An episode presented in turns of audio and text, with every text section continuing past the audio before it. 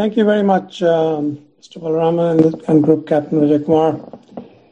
So, dear friends, this is, um, in a way, as Mr. Balaraman, you're mentioning a real homecoming for me. Because, of course, Ponds was my first job starting in 1980 uh, in Chennai, Madras, we used to call it then, at the age of 22. And that is where I, I got married. We had all our three daughters were born there. I have lots of friends, relatives in Chennai. And of course, uh, all our uh, ex-Ponds colleagues. Interestingly, so I lived in Chennai between 1980 and 1992. And those 12 years is the longest I have lived in one place in my life. I have not before or since then lived that long, though in a, in a year, Denver will overtake uh, that record if I continue to stay in Denver. But I do want to compliment you, Mr. Balram, for starting something with this community of the Ponds veterans that is well beyond what I could have envisioned. You've brought back this incredibly talented and successful group who are engaged to connect and share their experiences, um, who are, you know, full of energy to start um, doing things that are meaningful. And unlike all other groups that I, you know I'm part of, including IIM and or IT, IIT or high school, etc., it is non-political, non-sensational.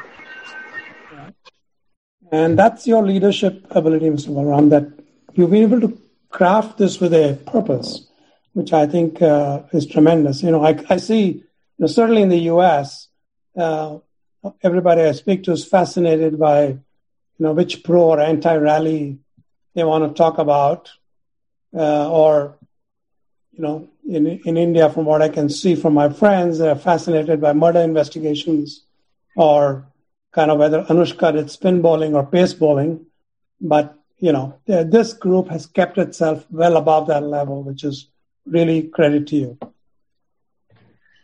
And similarly, I, I have to thank uh, my two co-panelists, uh, Tiger and uh, Gopal. Um, in a way, the talk that I'm going to give and supported by these two gentlemen is a continuation of a lot of the leadership talks given by Nandu Nandkishore, uh, Tiger himself, Kripalu, Atul Vora, number of people. And they're all focused on themes uh, on kind of parts of leadership that are critical.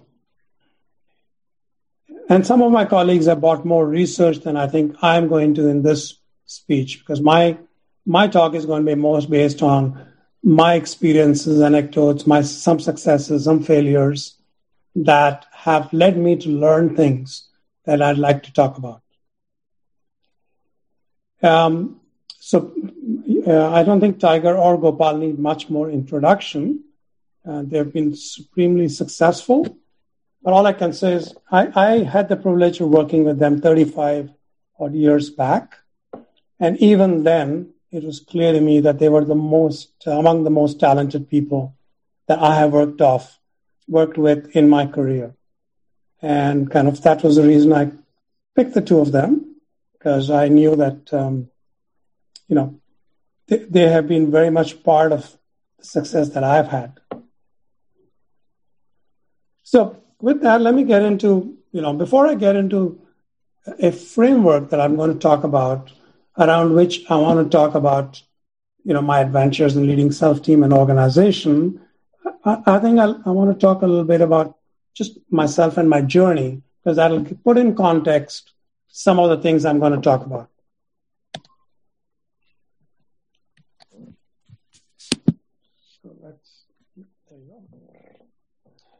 So I um, did most of my schooling in um, this beautiful city you see on the left, uh, which is Jodhpur.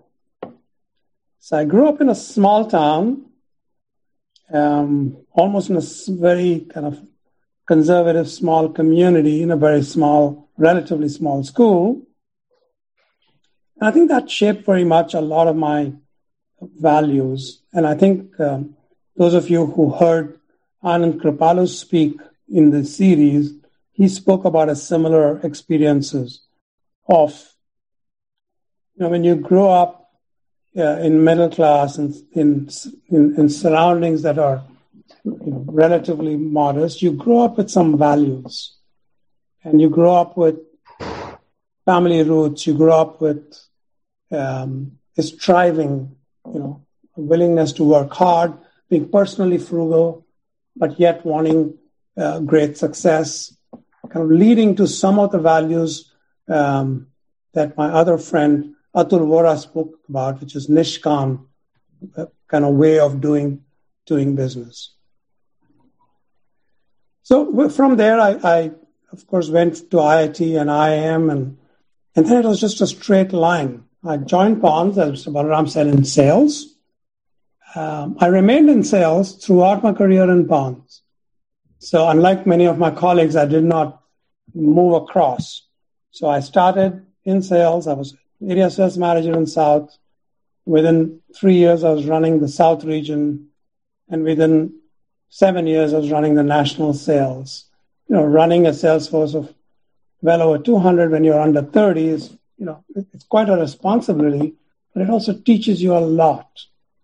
Uh, Mr. Balaram, to your point on leadership, um, leadership not just of the fact that you're leading these large teams, but also leadership of the responsibility that comes with having those kind of leadership positions.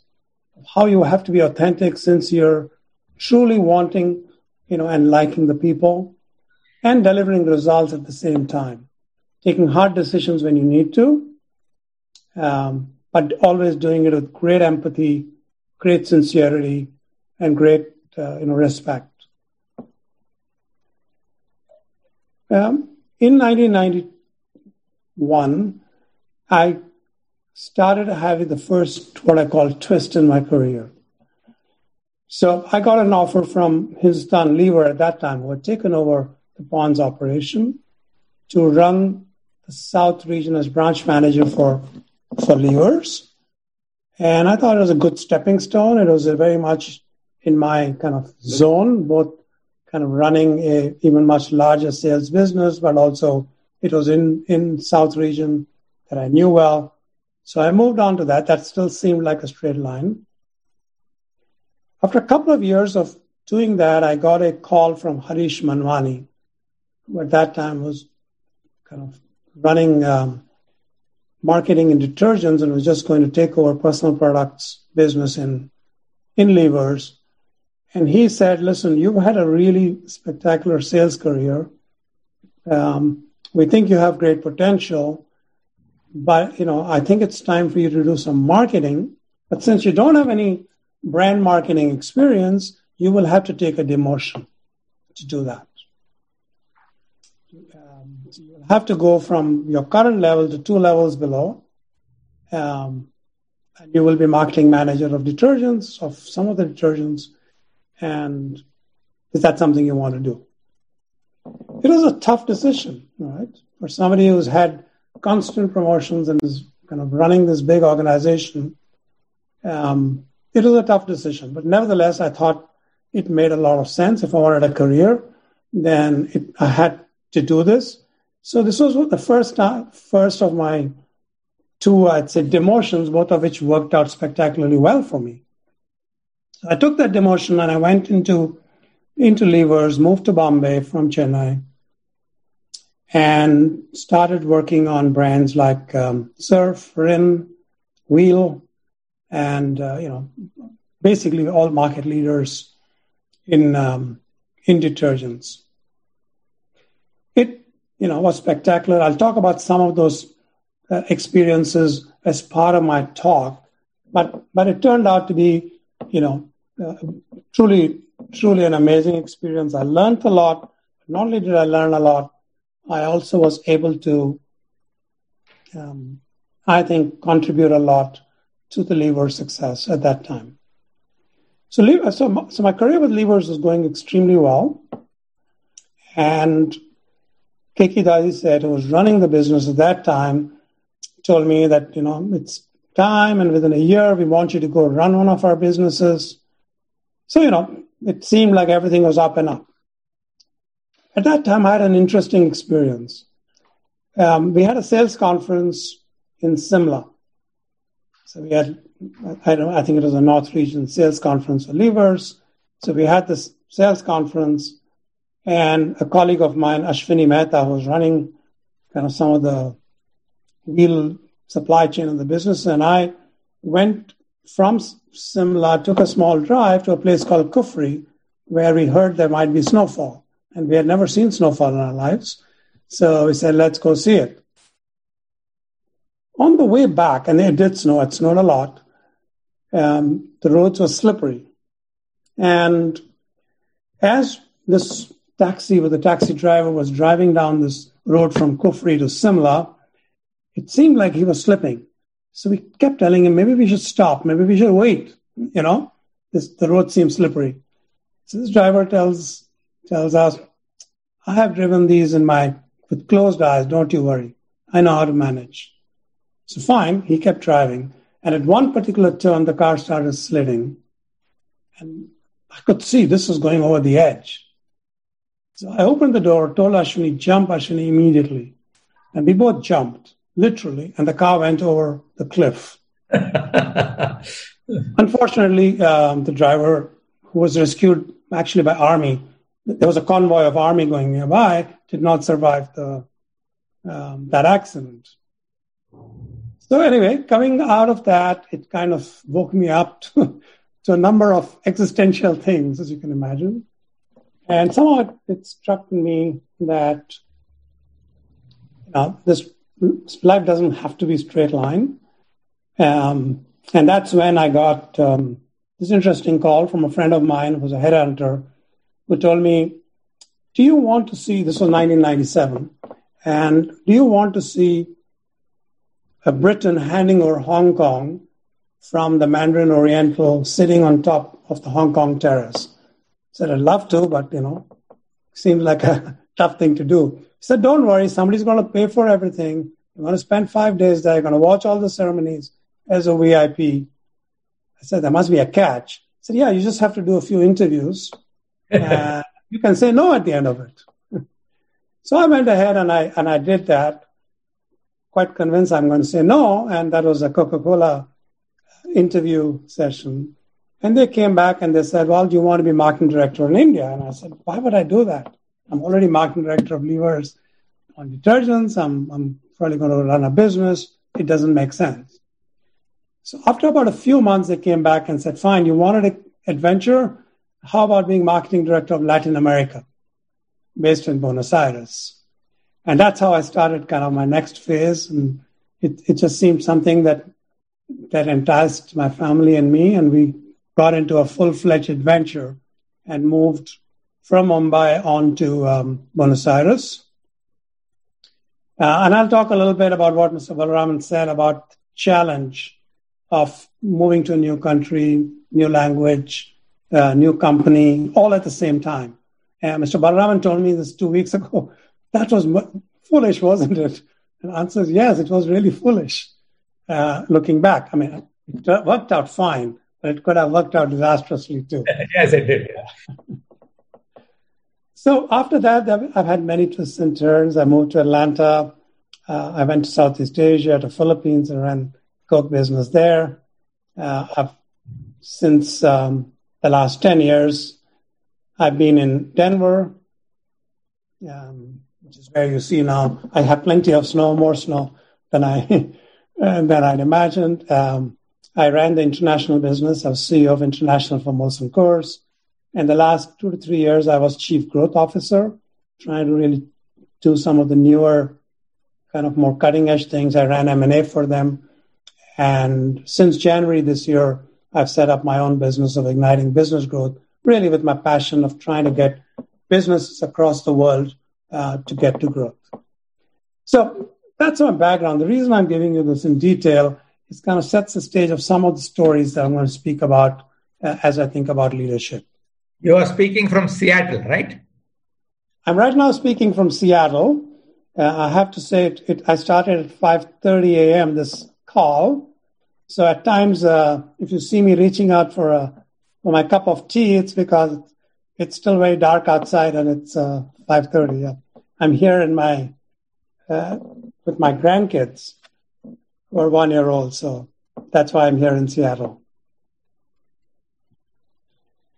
So, um, so today's topic um, is really about how do you get sustainable breakthrough success through what I call an integrated model.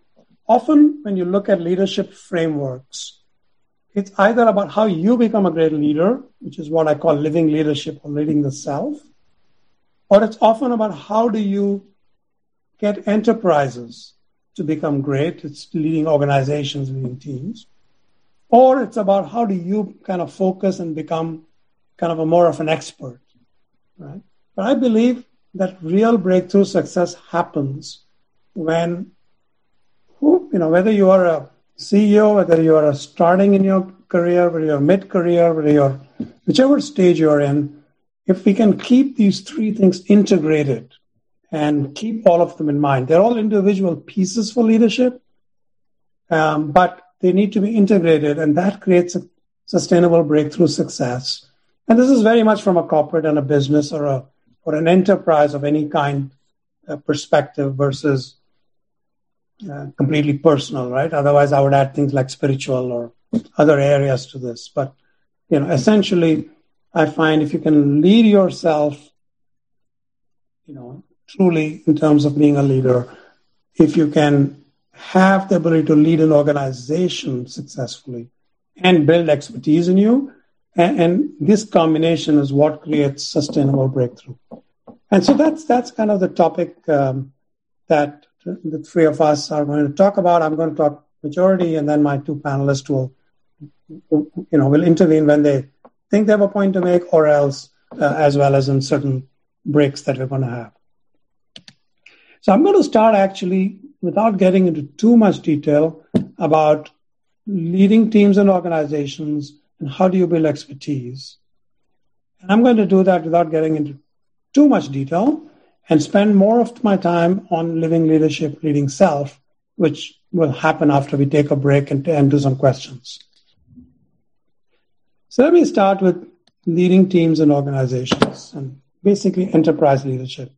I want to touch on three things. And this is really based on my experience. This is not a framework that I've taken from any, any book at this time, but this is something that I've kind of distilled based on my experience. First is that to be able to lead an organization, you need to be able to lead people and you need to be able to set an inspiring culture.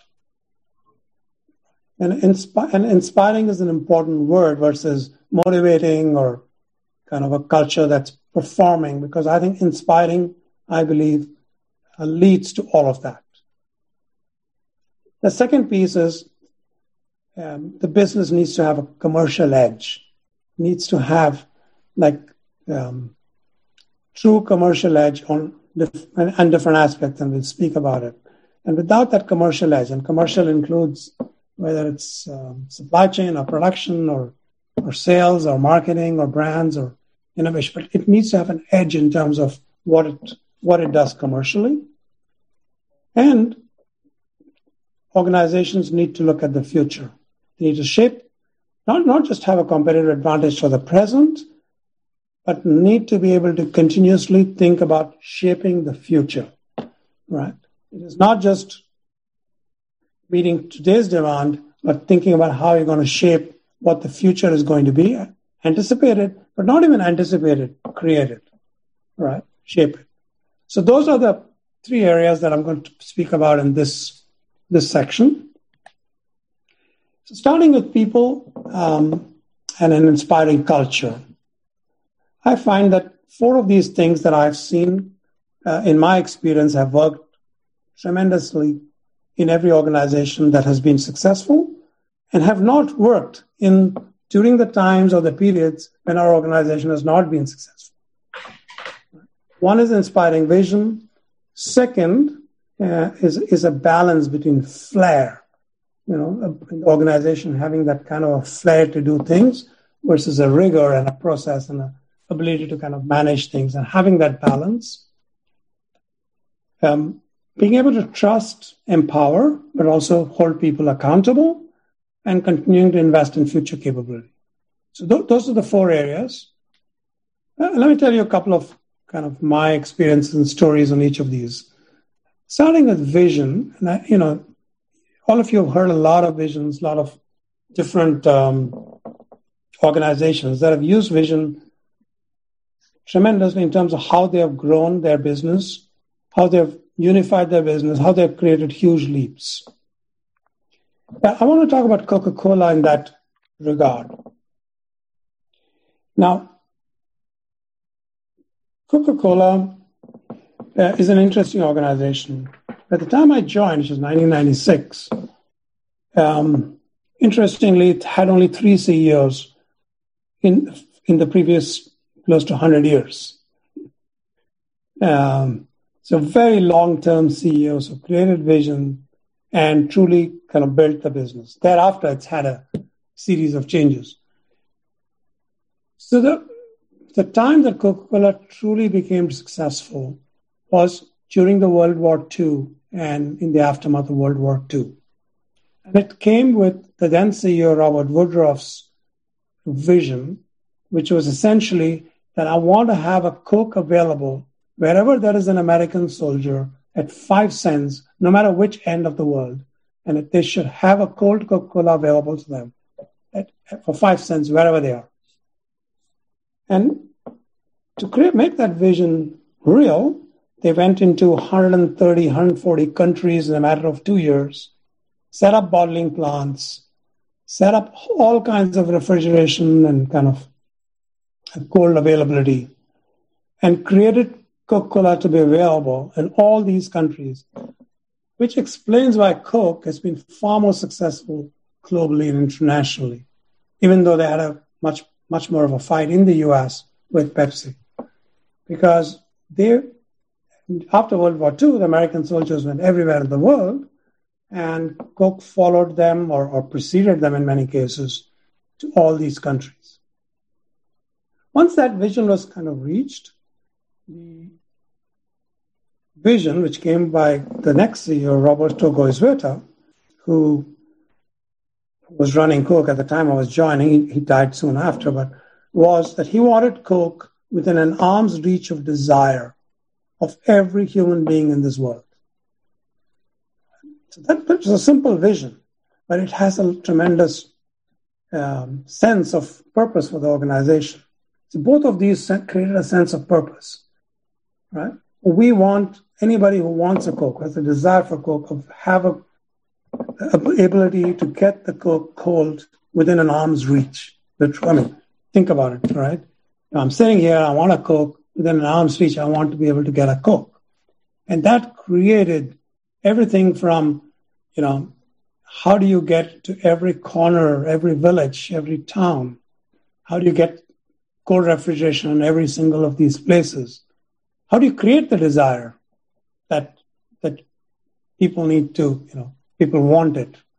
And that led to this tremendous second golden period for coke between 94 95 to about 98 uh, i think the market cap went up four to five times during this period and the, the business really exploded just by following this and then making it real everywhere. And it instilled a sense of purpose in all of us. And that's kind of one of the reasons I joined Coca Cola. I felt there was a tremendous expression of what the company wanted to do.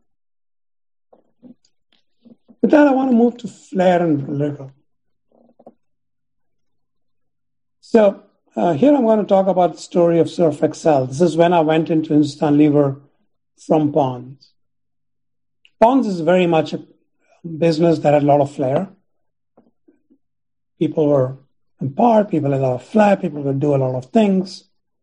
And at that point in time, Hindustan Lever was very much, much more about rigor, process, approvals, steps, uh, market research, uh, recheck the market research, uh, very much about rigor about what they did.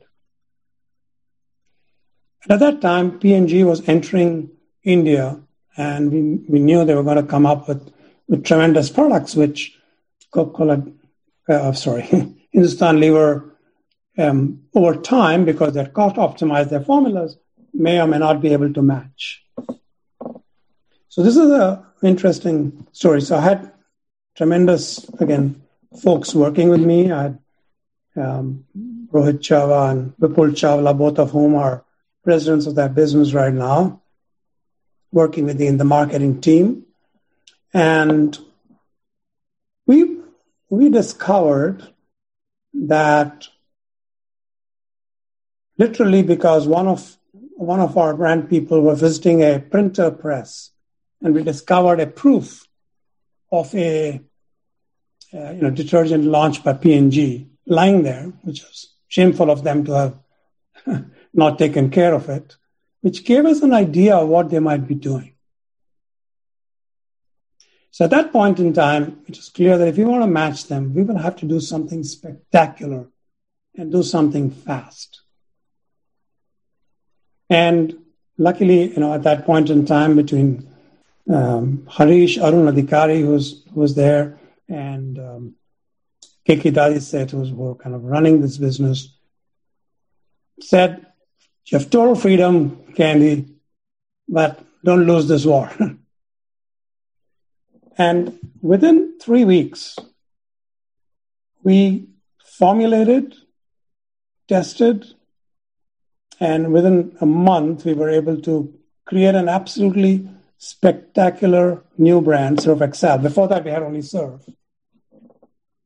that could match and beat what we expected from P&G. In parallel, we created um, advertising sales plans, and none of these had to be checked because we had no time to check in market research. These had to be done with tremendous amount of internal kind of this seems right based on our experience. Let's go do it. Let's err on the side of doing it better rather than worse. And you know, so there was a lot of flair in that. And that truly um, helped us to actually preempt P&G's launch. And actually, at that point in time, after about a year, P&G kind of scaled back their launch because of, of both the power of the distribution of levers, tremendous product advantage we had, the fact that we were first in into the market before them with these next generation products. And all of this happened within weeks. Um, of course, we did not, we, we do need the rigor balance, to my point, because the demand just exploded. At that point in time, we had these sachets for Surf Excel, and the demand just exploded, and we couldn't do it. Right? We hadn't realized that these sachets, which are enzymes, was creating this pollution in factories because the enzyme was was flying all over and there wasn't enough rigor to kind of get the so, so all the rigor had to come. Without that, we wouldn't have been successful over time.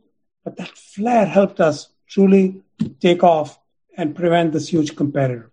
This balance between flair and rigor, I find to be uh, an important piece, and it varies based on business, it varies based on life cycle, but it's important for leaders to keep thinking about as they build their organization. I'm not going to talk much more about trust, accountability, invest, and future capabilities, except to say that Ponds is, a, is the best example of that, right? And here are some of the people I spoke about that I've worked with, um, and many more. I have not, I could not put everybody's picture here, but, but I think Ponds during, you know, second half of 70s and 80s had this uh, huge ability to get the best talent, invest in this capability, and then trust them, empower them, but hold them accountable. And I think uh, there's no doubt that it created this pipeline of success for Ponds during those periods. So I'm going to kind of stop there and see if any of our panelists want to add anything to that before go to the next subject. Kandy, I have a, uh, a comment to make. You know, having worked uh, both in Ponds and Hindustan Lever for uh, over 20 years. Um, you know, one of the questions that uh, that comes to my mind is what creates uh, resilience in an institution or an organization. What gives it longevity? And you know, you talk interestingly about flair and rigor, and you know, I've always called it the entrepreneur professional.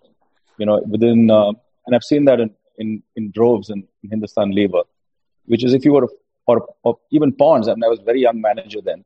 If you're completely an entrepreneur, you could sort of lose sight of governance and processes. If you're completely a professional, uh, then you can become very bureaucratic. But when you have this combination of entrepreneur professional, then I think that creates uh, magic. So I wonder whether you have any thoughts on what creates a lasting, because, you know, Coke is 128 years old, Hindustan Lever is 87 years old. What makes these companies go on and on with really solid performance? Uh, firstly, Gopal, I think that that is uh, that's a great way of expressing kind of what I was trying to talk about in flair and rigor balance uh, of being entrepreneur and professional. Uh, so you know there is a fairly kind of uh, old, relatively old business book by a person called Dr. Adizes. It's a fairly boring book. It's a thick book, but he talks about corporate life cycles. And he talks about four things in that. Um, P, which is about performance culture, I mean, making sure that you're focused on kind of results and things like that. A, which is administration, which is kind of this professional, what you're talking about, and the rigor that I'm talking about, which is A. E, which is the entrepreneurial side of the business, which you see a lot in startups, but you don't see in big businesses. And I, which is integration. That is the business integrated well enough internally, or it starts creating politics, politics and divisions and silos. So, and he's done a lot of research, and I think I agree with this. It's this the organizations that last need to watch for any one of these kind of performance orientation administration, entrepreneur, and integration. Any one of them to become dominating. You have to watch as you as you mature. Initially, when you start up, the, obviously the entrepreneur part of it needs to dominate. Over time, you need to have a balance of those. But if you don't have a balance, if you have too much integration, it becomes like a club, right? Uh, I remember there were companies in Calcutta, British companies that used to run like that. Uh, that I remember you know, it was greatly integrated, but it was like a club and they all became fossils, right? Or they become over politicized or they become, you know, too much focused on performance. So, so leaders need to watch for the balance between P, A, E, and I is this theory. And I, I, and I tend to believe in that. Does that make sense, Gopal? What do you? Yeah, yeah, that makes sense. You know, I've always, I mean, I think with uh, with Hindustan Lever, I think there's also um, and and, I, and this was true for Ponds. I mean, I worked with NVT. NVT was my first boss. The apprenticeship you get in these companies uh, for young people coming in is just you know unbelievable. And then of course you throw them different challenges, different roles, countries, categories, businesses, different contexts, and that kind of brings out this entrepreneur profession. So um, I, I, agree. I agree with the points you make. It's a great framework. And and uh, Kandy, if I can just so one, Gopal, I was your, uh, I, I, you know, you call apprenticeship. I was getting my own apprenticeship. I was too young to be to be apprenticeship or anyone else. But uh, uh, I have one reaction, Kandy, and a and a question on the Surf Excel Ariel uh, story. Uh, I wonder if in today's world, uh, when you talk about rigor, process, you know methodology etc and and sometimes that takes time and there's a search for at least some degree of knowing all the answers before you jump and do something an organization jumps and does something whereas your surf excel story indicated hey guys i couldn't follow process i had to quickly iterate and hope it worked and then come back and say okay this piece didn't work so it feels like a, a agile scrum methodology do you think that the world of today is demanding much more of the Surf Excel methodology and is actually probably even more important because speed is becoming more and more important? Um, I have no doubt, Tiger, that is true. In every field, by the way, including uh, whether you're, I mean, governor of California, as you know, Tiger yesterday said, no more cars um, or gas cars after 2035. But you know, these things are moving on all, even age-old industries now fast, right? So, uh, but you you are a bigger expert than I am on agile Scrum because I know you're kind of an expert on that. But I agree with you 100. percent That agile kind of methodology is uh, uh, is the way to go. And, yeah. and, and, really, and then the question, and then the question, organizations that, are the expert on it. No, and the question that I grapple with a lot is how do you how do you drive it without an instigator or a agent provocateur? You're running into um, the information that you found in, in the artwork somewhere was the provocation for, hey, let's do something with Surf Excel If that hadn't happened, so how do you do that without any provocation from the outside is a, is a tough one. It is. It is. That, which is why leadership is so important, right? It needs to be provoked by leaders, essentially. That, that is the flair part that he talked about. I, I am impressed with by what Gopal called uh, uh, entrepreneur professional. Uh, in fact, CAMS, where I worked as a chairman for about 20 years, uh, had that flair professionalism. I mean, uh, it, it was very entrepreneurial, yet it was very strongly professional. I mean, it would ne- whenever it did anything, there was discipline uh, uh, I had been a director in a few uh, technology companies where there was a lot of entrepreneurship without the professionalism, and I used to feel extremely uncomfortable. I mean, the, you see, without the rigor, it's uh, very difficult to work. I mean, uh, it's a very high risk environment. You, I. I, I, want to just add one point, Mr. Balram, with your permission. I think, Kandy, you know, you talked about, uh, or I was talking about apprenticeship, and I do want to say something personal about you. Uh, I remember when you were the GSM and I was a lowly management trainee running around in uh, different parts of Tamil Nadu. Uh, I would send a weekly or a fortnightly report to Tiger and to you. And I remember getting back those reports with your neat handwriting. You know, you'd read the whole thing and with your comments on it, which I think really makes a difference. And I think this is what creates lasting, uh, you know, institutions. It really creates the apprenticeship that I think is so important. Thank you. Thank you. Well said. All right. So, uh, in the interest of time, I'm going to move on here. Um, you know, um, so cultural sensitivity is the other one, right? Whether whether you create an organizational culture or you create kind of a country-based culture, and each country, as you know, uh, has its own culture. And as I've worked in many different countries, I find this is an interesting uh, question and topic and it seems like different um, companies operate differently on this particular kind of dimension. Um, Tiger, I know you have a better story on this. Why don't you talk about it?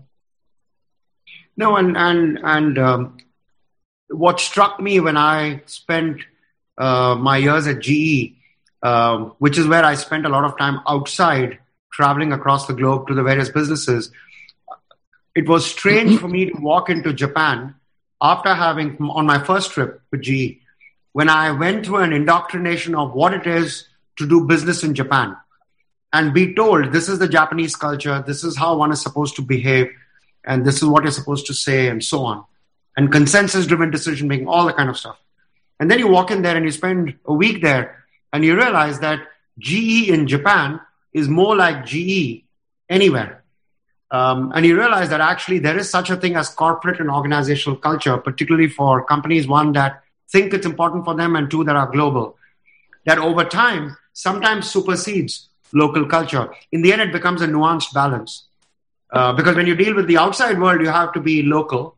But sometimes when you're dealing inside the company, you find organizational culture becomes really strong. So, Brilliant. like many things in life, it's about balance. And that's a learning that I had, uh, you know, going through I had no opportunity to go through Unilever, but going through Citibank and then uh, GE and now the current company that I'm in, Genpact, that's a big thing that we that we focus on. Yeah, and, and, and my experience is somewhat similar because, and I'll talk a little bit about all the big change when I went to Argentina from India to run South South America. But actually, the bigger difference, I believe, was just going to Coke, which is such a different company such a different culture than it was actually even this huge change uh, that I had. But let's move on. I'm, I'm just doing this because I want to uh, make sure that uh, we spend enough time on questions and, and, on all aspects. I know that I'm, we're also holding you up from an interesting IPL game that's coming up. So I'm going to keep the, the pace going. So commercial edge, I think a lot has been spoken about, a lot has been um, kind of said even on these series. Uh, so I'm not going to, none of us are going to talk a lot about commercial edge, obviously, but it's really, really important. Uh, uh from a consumer product company perspective, I see criticality of the experience of consumer, engagement of the customers that you deal with, and the effectiveness of the organization. And, and I kind of use it in kind of simple way, which is earn more, use less, and invest wisely. As kind of the making sure you have a commercial edge. But I'm going to skip this section again in the interest of time and focus more on the kind of leadership aspects of, of the business. The one area I did want to speak about, uh, and we had the session just recently by Neeraj Chandra on change and innovation. Um, you know, obviously, innovations, it's important to have all kinds of innovations. It's important to innovate your core because ultimately that is your business. It's important to leverage your core, but go beyond the edge. So you're building new capabilities. And then it's also important to be disruptive. Completely new capabilities, new markets, new kind of businesses. That makes sense depending on the corporate. So I want to talk a little bit about one that actually I consider myself um, having failed in, um, having not influenced the organization enough to do one of the edge innovations. So, uh, for those of you in the US, you probably are very aware of this category. For the rest of you, may not be. Um, this is there's a new category in the US on alcoholic, low alcoholic drinks called hard seltzers. It's basically it's like a beer, but think about a it's made like a beer. It's made from made from kind of uh, not from distilling but by fermenting, and it is low alcohol. It's fermented sugar, but it is um, essentially fruit flavor. Right. So it's fruit flavored drinks. It tastes like a fruit drink, but it's alcoholic. The, this category essentially started about four years, five years ago, four years ago. 2016 was the first year where White Claw, which is the market leader, was launched. And um, the last 12 months, it's a $5 billion category and growing at 100% a year. Okay. It's likely to, to be, even if it slows down on growth, it's going to be a $10 billion category. It's, it's a tremendous, huge category. Right? And White Claw and Truly, the two brands you see here, um, are owned between them 75%. And the reason I bring this up is now, in an organization like Molson Coors, and I was chief growth officer, so it was my responsibility. Um, I was head of international when this happened. And then I moved to become chief growth officer to try and drive this. I found it internally impossible to convince people that this was a category that's going to grow. People said, We have seen these, they've been fads, it's going to come and go. We should focus on beer, we should focus on the core. Let's not touch it. This will come and go, it'll die, people will lose money. And eventually, I mean, we did develop a pipeline and it, it did get launched uh, in 2018, 2019, but it was late. We were two years too late in, in, in, the, in this um, category. It needed new capability, it needed new investments because you ferment sugar rather than malt and needs different kind of equipments, different kind of work. So, but here is an example where if we had launched this edge innovation, Molson Coors would have been in a different place than it is today. And it lost out on this. Um, so when you go to these kind of edge innovations, disruptive innovations within a larger organization, my learning has been that you've got to take a stand, and we'll talk about breakthrough a little bit later, much, much harder. than I think uh, certainly I did. And I, of, this is one of the areas where I think, as I think back, yeah, is something that I believe um, I listen to conventional wisdom versus go to where I kind of felt looking at the market and looking at the early reactions. Um, so, you know, I, I, just want to point out that you often learn a lot from failures, and this is one of them that, that personally I feel. And it's important that you learn to say, you've got to look on some of these kind of a step out and go beyond. And I'm sure in, uh, I don't know if either of you have got experiences of these kind of edge innovations, but these are important pieces. And if you miss it out, then you miss it out.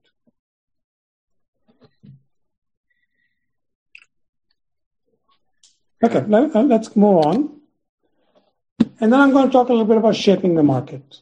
So this is going to be another exciting things. As you know, I have moved my careers, as you can see, um, from detergents and levers to to Coke to beer, and then uh, over the last year, I've helped Molson Coors launch one of the first cannabis infused beverages.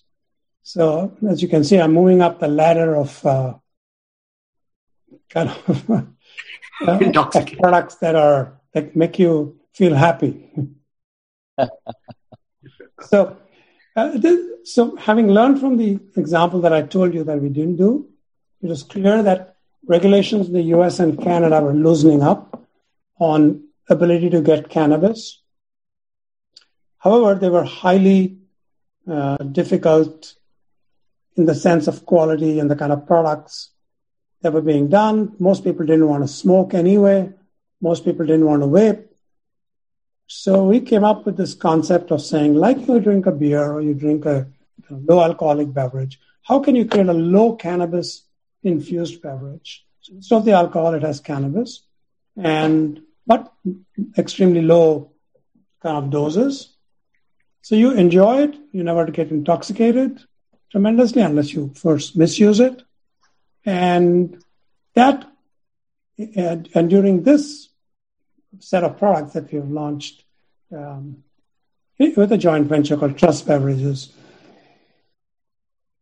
I had like, as you can imagine, huge amount of internal barriers that you had to go through, a huge amount of um, external barriers that you had to go through. But my whole learning on this was having learned from the previous one that I hadn't done past we were not going to miss out on this. And we were able to convince our board of, uh, and Molson Coors happens to be a family controlled company, convince the families, convince our management, uh, get the regulators to approve the kind of products we wanted to launch. And, and these products are available right now only in Canada, which is the only place that's federally legal. Um, but it is going to shape over the next five, 10 years, I believe the future of what US and Canada beverages is going to look like. So, so it's not yet there. So it's, it is still early, early days, but it's an example where you, you are starting to shape the market, right? It's non-existent market.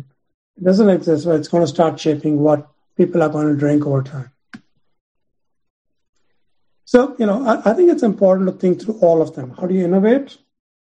How do you kind of truly change and get to the kind of step change? And then how do you truly disrupt? And, and when you disrupt, you've got to shape the market, not just, it's, it's not disruption as defined by you, it's disruption as defined by the market. So with that, I'm going to kind of um, actually even skip the leading expertise portion. And I'm going to move to kind of stop here for some questions from the audience. Uh, any comments, uh, Tiger Gopal, and then we'll move to from there to um, to the next part. Vijay, uh, would you like to pick one or two questions?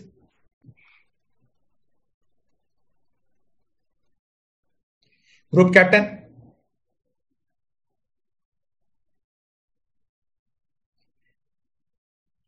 Yes. Vijay, are you there? Yes, I'm there, sir. Yeah. Can you pick a couple of questions for Anand?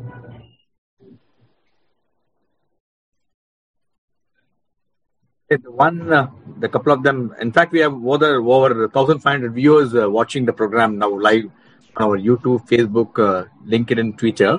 Now, there's a question which has come from uh, Mr. Tarun Garg. Actually, he says, "What is the most important attribute which makes one successful in leading self, team, and organization?" He also asked another question. He says, "How these qualities make someone capable to lead uncertainties. So, what is the last word I didn't hear? Capable of leading?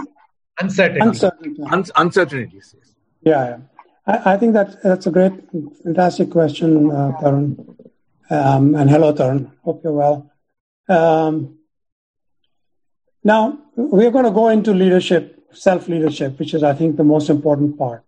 And, you know, I, I strongly believe one of the most important parts of leading the self, which is very much the next topic we're going to speak about, is what I call being out of the box. Uh, the box are set of constraints you set or put on yourself.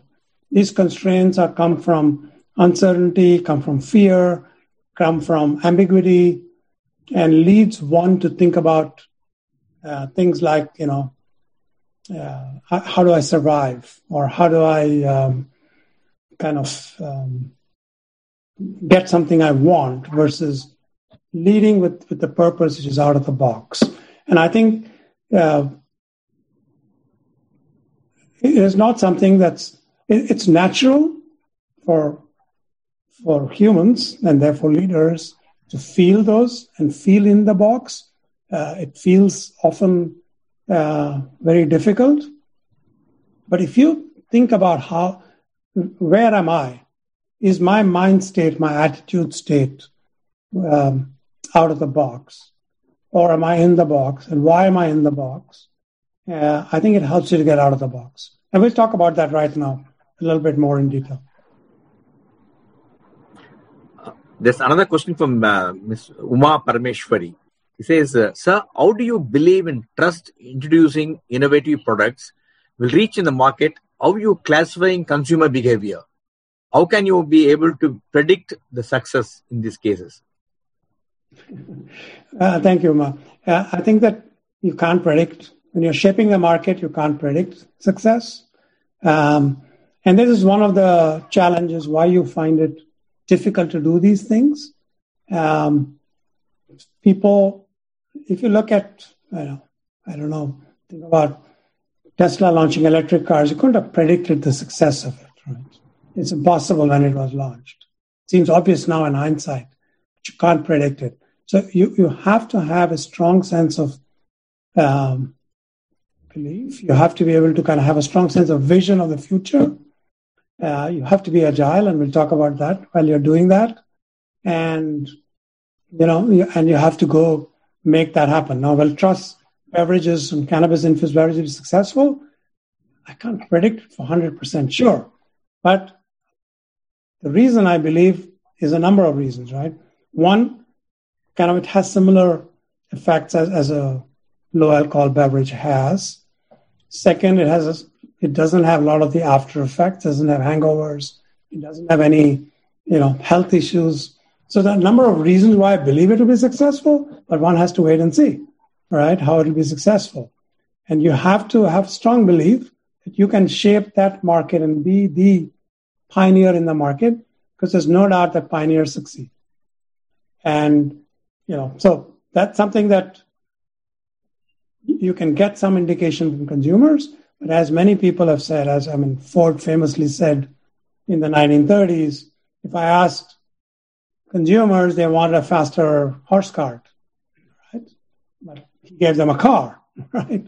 And that's not what consumers will say they want, right? So, so some of these you can't predict, uh, but you have to go with with that strong sense of feeling, understanding what kind of the hidden need is, not the stated need is of the consumers. If you're okay, we'll move, we'll move on, Group Captain. Yeah, go on. Sure, please go ahead. So, uh, very much talking about what I've just started talking about, which is attitude motivation, out of the box, growth mindset, and breakthrough thinking, which I think is really important when you lead yourself. So, out of the box, as I already kind of mentioned in answer to that question, you end up constraining yourself, putting yourself into a box, right? Sometimes because you think you can't do it, sometimes because you want to survive, sometimes you put yourself in a box because you think you're doing it as an obligation, you know, not because you know it, it's an obligation. I have to do it, or you're doing it because you really desire something, versus being out of all of these kind of human needs, but being doing it because you believe in it you know, and typically, when you think about people who are out of the box, who didn't care about survival or didn't do it as an obligation, you think of these great leaders, right? As Gandhi or Mandela or Martin Luther King, who, who didn't do it with a kind of a box mentality and went through all these issues. But of course, when you're in business, you're not thinking. Sorry? Sorry, apologies. Go on, go on. You know, you're usually not thinking of such lofty things. You're talking about uh, you know, more mundane, simpler things.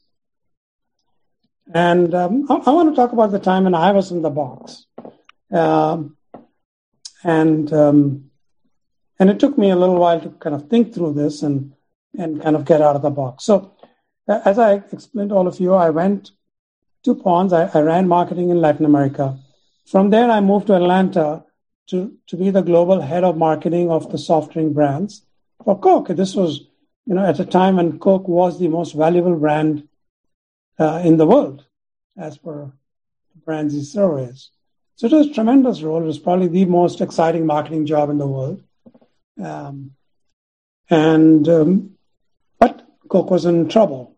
It had not. It was declining over the last many years. Coke, meaning the soft drink portfolio, but specifically Coca-Cola trademark, which had Coca-Cola and Diet Coke. And at that point in time, um, it was clear to me that we Coca-Cola had to do something different, and I proposed something, and I'll talk about that in the breakthrough thinking. And inevitably, there were a series of changes because Coke was not successful. Coke was declining. There, so the first gentleman on the top left is Doug Ivester. We missed out on buying Gatorade, which which was something that came to Coke on the table, but he felt was not needed, and Pepsi bought it, and then of course um, that turned out to be quite a quite a mistake. And then subsequently from there it moved to Doug Daft, came in from Asia, um, who was rather volatile. I think I, uh, in this forum I will be polite and say he was volatile and um, he couldn't manage it. So nobody was making decisions. That very poor uh, people they brought with them. They brought with them entourages, and all of them were focused on not just them were in the box. They created everybody else in the box. As a result,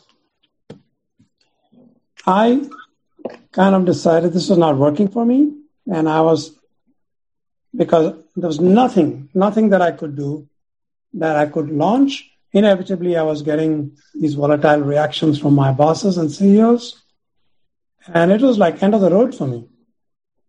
Till eventually uh, Neville Isdell, whom you see on the bottom left, came on and he started creating this whole concept. Actually, this, this model that I'm talking about, in a way, I learned from Neville Isdell. And he started creating this purposeful organization uh, starting created back into a business that, that made sense, and we were able to do inevitable things. I think Coke lost out not only the Gatorade ac- uh, acquisition, I think they lost out on doing quite a few things during these black years because as a leader, when you're in the box, which these gentlemen were, it also creates everybody else in the box working for you. Um, Similar thing happened um, more personally. Uh, I had a big acquisition that I was leading for Molson Coors. It was the first time Molson Coors was going out of kind of its core market. and we, we bought the Central and Eastern European business for $3.5 billion in, in 2012. And in this case, I was in the box for personal reasons. I you know, had some health challenges in the family. And I just started doing this deal as a kind of, I have to do it for obligation, but I really wasn't being able to focus. And then, you know, kind of, I remembered this framework and I decided I was not going to do it. I came back, I flew back from London back to Denver, attended first to, to what was pressing on the family side, which was putting me in the box. And then I, you know, with the support of my family, I was able to feel free and go back. And we were able to do this deal, which is which transformed Molson Coors eventually. And I think it's important to, you know, this is more about self-awareness to know where you are and whether or not you're able to kind of get out of the box yourself.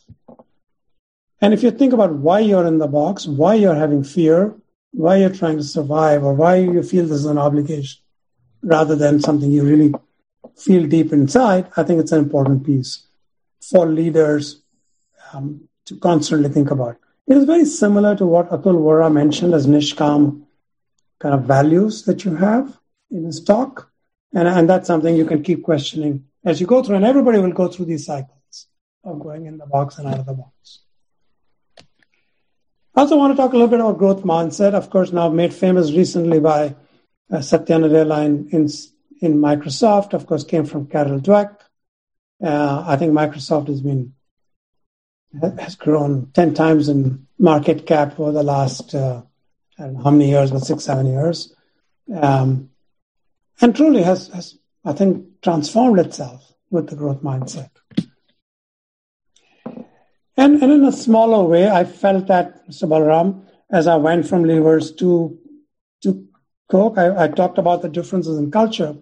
But remember, I was, you know, moving from cricket to football, from eating the kind of the thali meal to nothing but barbecues available for food, nothing else, literally, yeah. Yeah. from Spanish to English. And there was this interesting um, episode I had. So I went there in January 1998. That's when I joined Coke. As marketing director, there was a World Cup in France in 1998. Coke was the big sponsor. This all my countries in South America were football crazy. Right? This World Cup was the biggest thing. So we were in the middle of a lot of market research, trying to understand consumers. We created this huge, you know, we wanted to create a tremendous campaign. And we had this advertising agency, one of the most creative I've worked with in my life, uh, based in Buenos Aires, called Aguja and Bachetti. And there was this finally, here is the creative presentation. So Ramon Aguja comes up, he's got this, he's the creative head and great flair. He, he presents this tremendous creative campaign. And, uh, you know, I, I hear all of that with my team and I say, that's that's a tremendous campaign, but you know you're missing this thing we learned about audience wanting to be as much part of it as the players. You know, I think you're missing this. You know, in the in the way you're expressing it. So he, he looks at me and says, Kandy, you're so insightful. That's what it says in Spanish. Fantastic. of course, everything was being translated to me, right? In English. So I thought about it at that time. This was February 10th or 15th uh, of 1998, and I realized I could not do my job because, you know, I just couldn't do my job. He said, well, that's exactly what the words say in Spanish. Wrongly translated for you. So I said, fine, let's do the campaign, which, which turned out to be quite successful. But, and then I turned around, I told my team, it was a challenge, right? Growth mindset is about challenges that help you grow right? It's about saying I can learn what I want. And I told my team, okay, we are in end of February. I know you're doing a lot of work because you're doing the work in Spanish, translating in English for me, uh, etc. From June 1, we will stop working in English. We will only talk, work in English. So I set myself this, this goal saying in three months, we will only do in Spanish. Wow. and I kind of said it to my team, and you know, I called a town hall, I told my team, with all these people. And, you know, of course, that meant I had to do a lot of things, right? apart from kind of reading reading my lessons and, and working with the teacher, I stopped listening to English radio, English TV. I stopped looking at English newspapers, completely cut myself off. I understand are not Spanish newspapers, Spanish news as I'm driving to office. And um, sure enough, I mean, certain thing happened. One of our distributors, you know, started cursing one of my kind of uh, regional marketing people in one of the other countries. This was in end of May uh, in Spanish, thinking I didn't know it, right? and a, and I kind of that was the time that also broke my barrier. And I stood up and I started speaking to him in Spanish and said, "No way in hell you'll ever speak to my person like that." And and oh. kind of broke my internal barrier, and I was able to thereafter to move. And you know, this is a kind of idea of a personal growth, but this is true in general of a number of things that we, that all of us do and businesses do, and how you lead businesses about kind of learning on things that are challenges, but then using it to grow. And, and Gopal, I know that you had a lot of experiences, growth mindset. Why don't you give us uh, some of your experience here? Uh, thanks, Kandy. I think, uh, you know, I mean, I've been in Airtel now for eight years and uh, we've seen a brutally competitive market. So, about three and a half, four years ago, the new player entered, put in about $50 billion of capex in just a matter of three to four years, very deep pockets. Um, we had invested about 40, 45 billion over almost 25 years. And for almost nine to 10 months, they gave away services completely free, completely free. And you know, you don't see that anywhere else in any other market. A lot of regulation went against us, favored the uh, new player. And in the process, eight players got bankrupted. Uh, the number two and number three player merged uh, to become the number one player for a brief while but then went rapidly from 48% market share down to 23% and continuing to fall. Um, and through this, we started at about 30% market share before the battle began. And today we are at a lifetime high of about 34 and a half. Uh, with mm. our business going through digital channels, we have over 150 million digital users and about a 1,500 strong digital team. And if I look at, you know, it's obviously been a crazy period for me personally. And if I look at the, uh, you know, the lessons that I learned, I think the first lesson is, you know, what we talked about uh, earlier, which is how do you think like an owner, uh, which is this entrepreneur professional piece that I've talked about. And I think the real difference here is that if you look at a professional, typically they look for certainty. And in our context, everything was changing, right? So, you know, how do you focus yourself on input over output? Uh, what, we changed our metrics uh, for, the, for forever, the entire operating teams used to be measured on uh, revenue growth and margin. But we knew revenue was going to fall, and we knew margin was going to fall. So, what should you target them on? And one of the things that you know, um, after a lot of debate, uh, we decided to say, let's target them on inputs, which is how do you hold your cost, how do you drive a better experience, and as a consequence, how do you gain market share, even in a compressed market. The second thing I learned is that, you know, I've been eight years as CEO, and I think Tiger and I were talking about that earlier. You become part of the woodwork. You get uh, you get to a position of complacency, and so I have this ritual for the last five and a half, six years, where every December, in the fourth week of December, I take a week off, and I think to myself that I've been fired, and I say, you know, if I've been fired, how do I look at this business afresh, and what do you really need to do in this business? And initially, I wrote it to myself. And then I decided, let me send it to the chairman of the company. And now I send it to the team as well. So it kind of breaks down that defensiveness and I think creates the right uh, recognition of the context.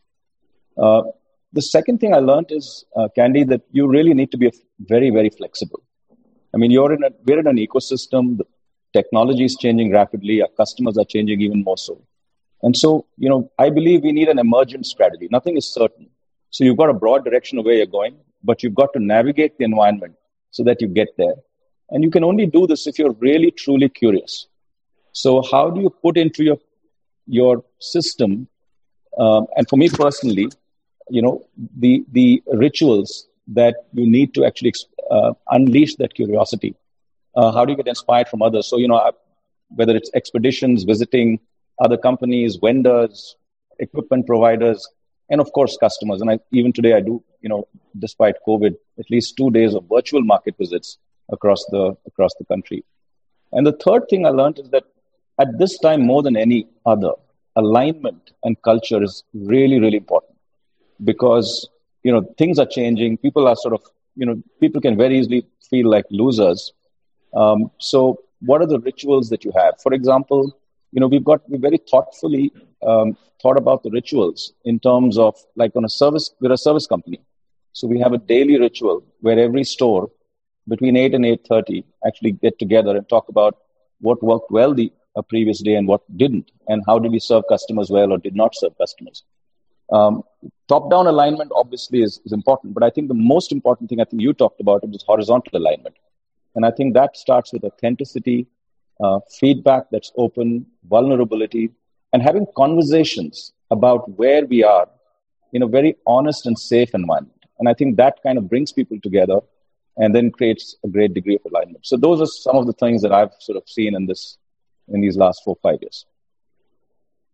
That's that's a that's great great learning indeed. I love the I love the think think as though you're getting fired in the last week of December concept. the, it's actually very funny, um, and I guess it's partly driven by the roots of where we all started our careers.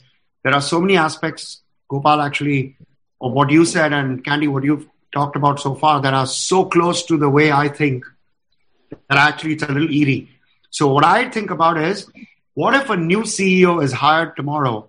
What would she do or what would he do? And and you better be ready to do it, otherwise otherwise you're not doing the right thing.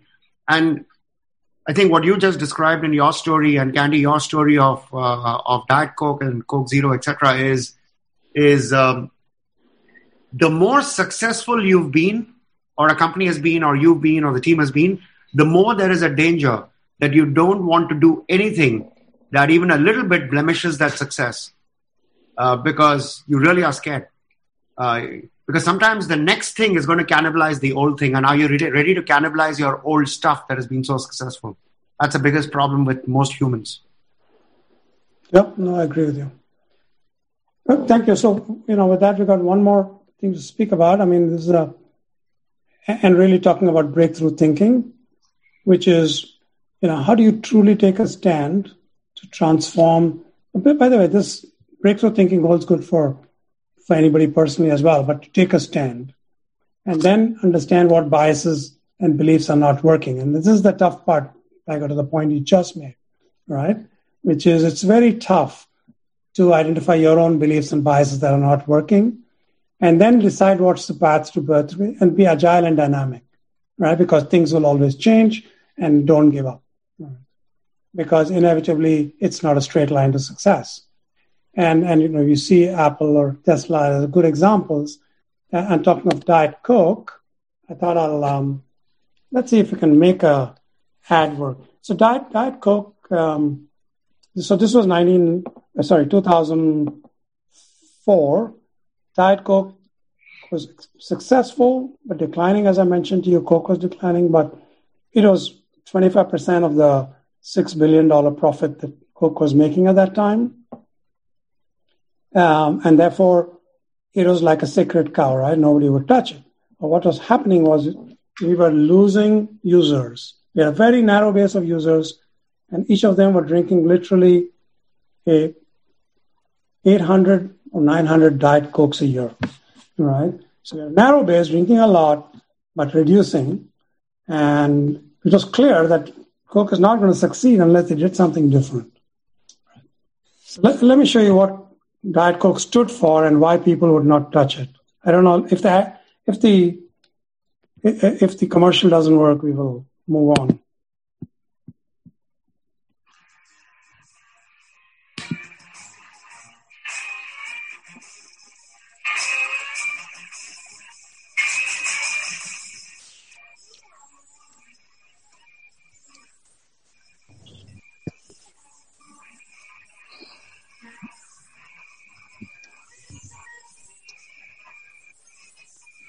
Kandy, I don't think it's working. I don't think it's appearing on the screen.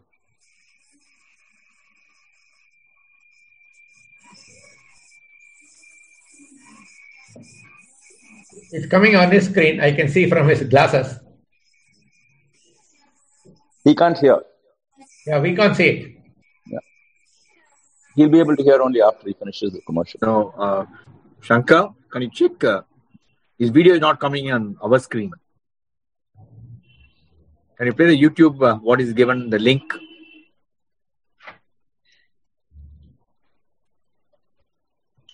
Was that visible? No, it wasn't Kandy. I'm going to avoid it, therefore.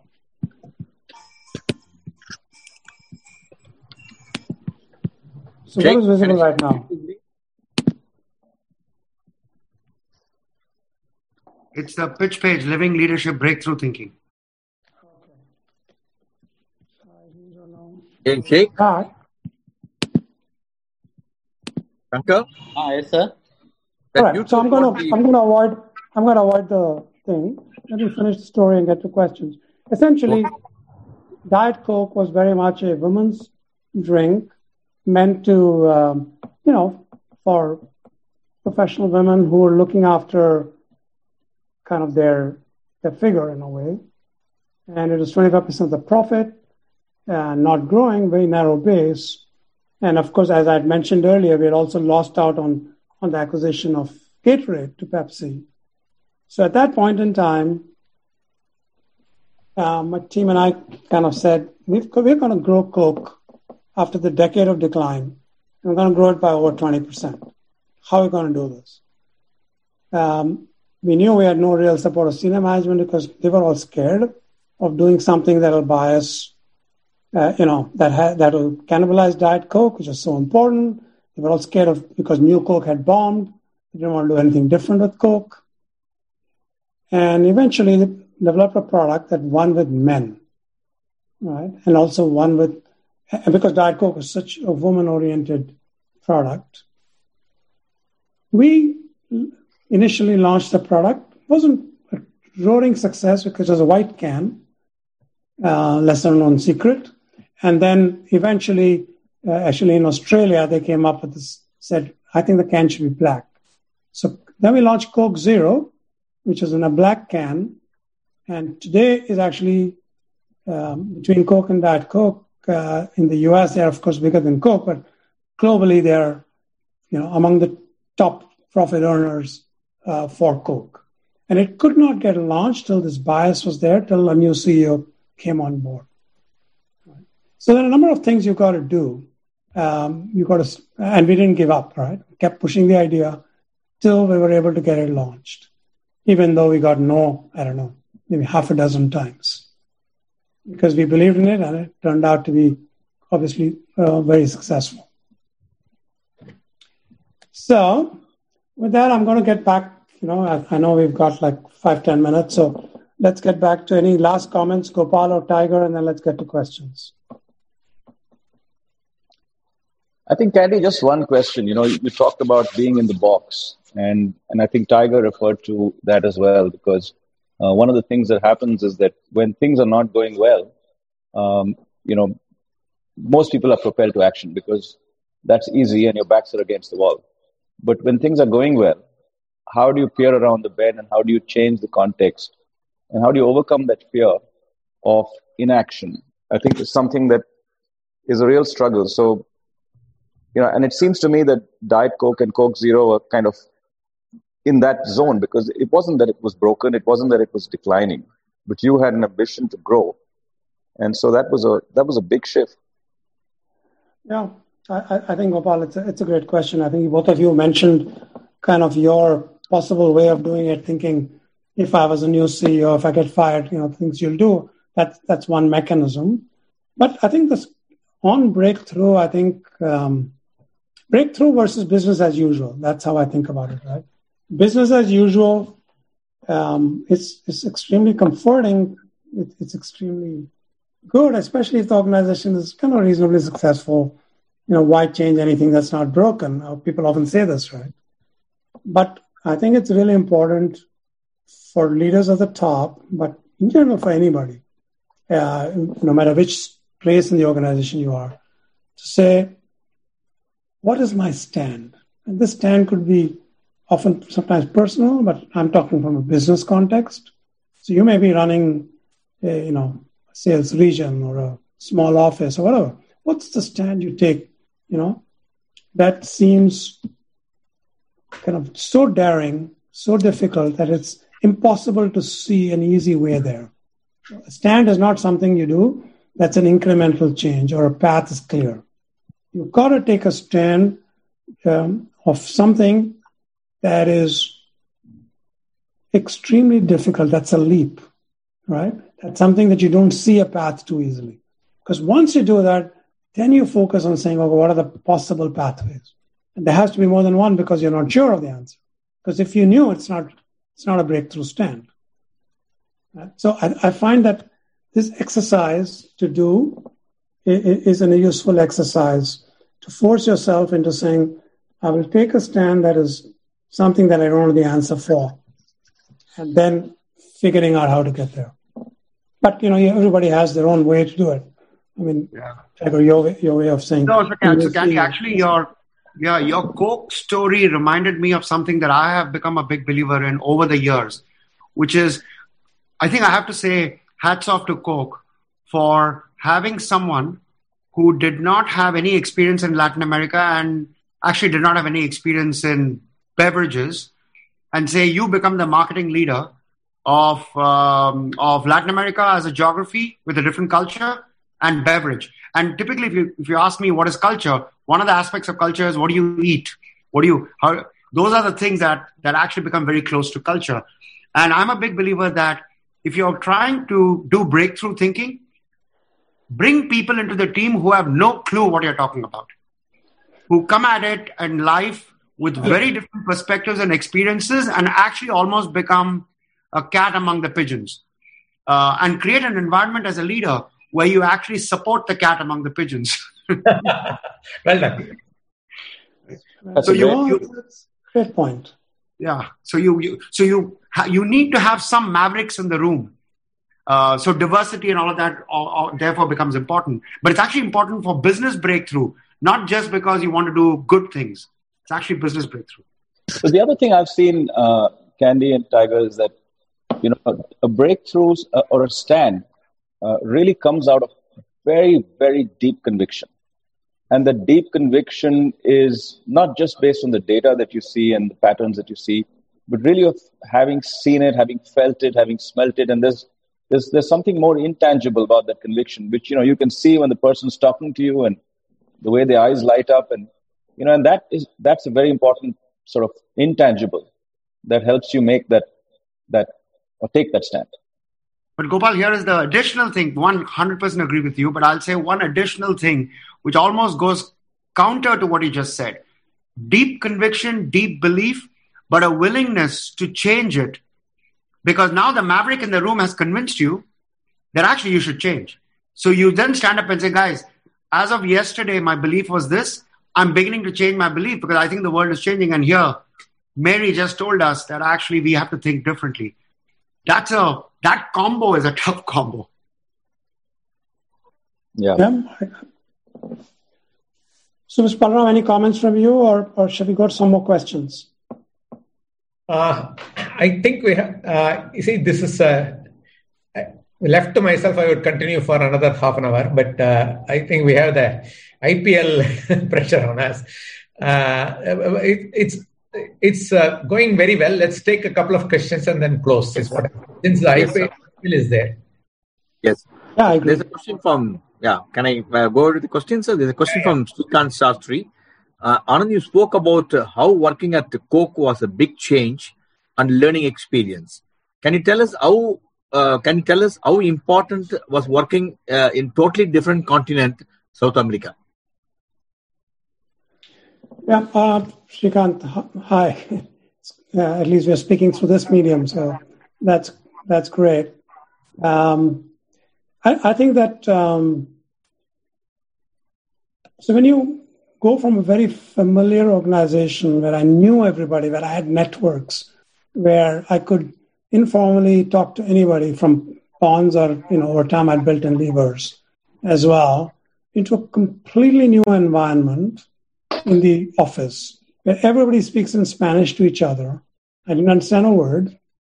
Um, but even though kind of the working language is English. And a very American culture where, you know, kind of people were extremely uh, direct